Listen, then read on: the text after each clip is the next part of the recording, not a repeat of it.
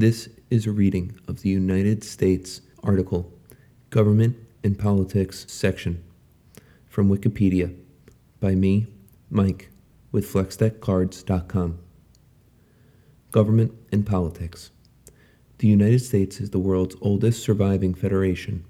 It is a representative democracy, quote, in which majority rule is tempered by minority rights protected by law, end quote.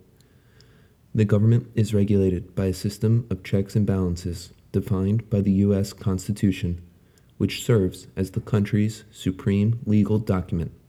For 2016, the U.S. ranked 21st on the Democracy Index, tied with Italy, and 18th on the Corruption Perceptions Index. In the American federalist system, citizens are usually subject to three levels of government federal, state, and local. The local government's duties are commonly split between county and municipal governments. In almost all cases, executive and legislative officials are elected by a plurality vote of citizens by district. There is no proportional representation at the federal level, and it is rare at lower levels. The federal government is composed of three branches legislative, the bicameral Congress, made up of the Senate and the House of Representatives, makes federal law, declares war, approves treaties, has the power of the purse, and has the power of impeachment, by which it can remove sitting members of the government. Executive. The President is the Commander in Chief of the military, can veto legislative bills before they become law, subject to congressional override, and appoints the members of the Cabinet subject to Senate approval, and other officers who administer and enforce federal laws and policies. Judicial. The Supreme Court and lower federal courts, whose judges are appointed by the President with Senate approval, interpret laws and overturn those they find unconstitutional.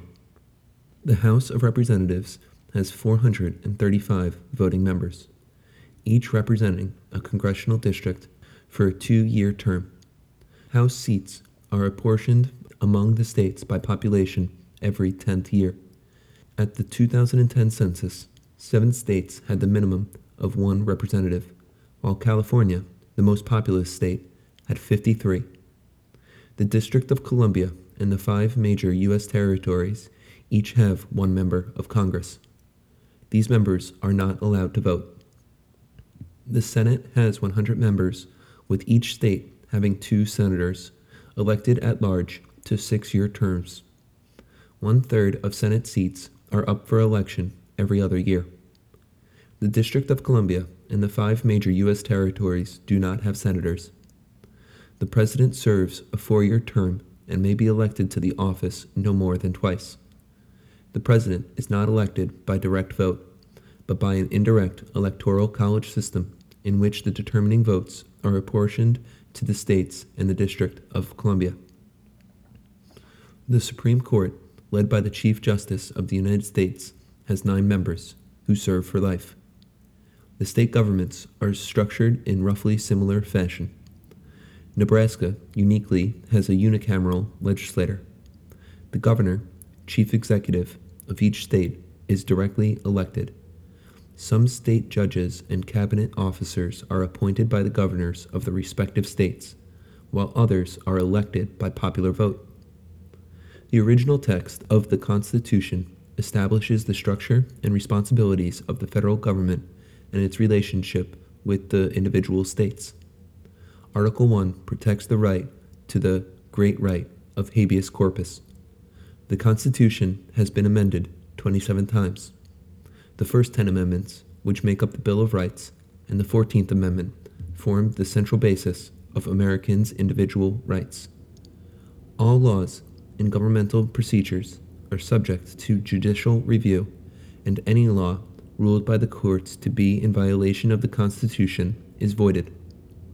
The principle of judicial review, not explicitly mentioned in the Constitution, was established by the Supreme Court in Marbury v. Madison in 1803 in a decision handed down by Chief Justice John Marshall.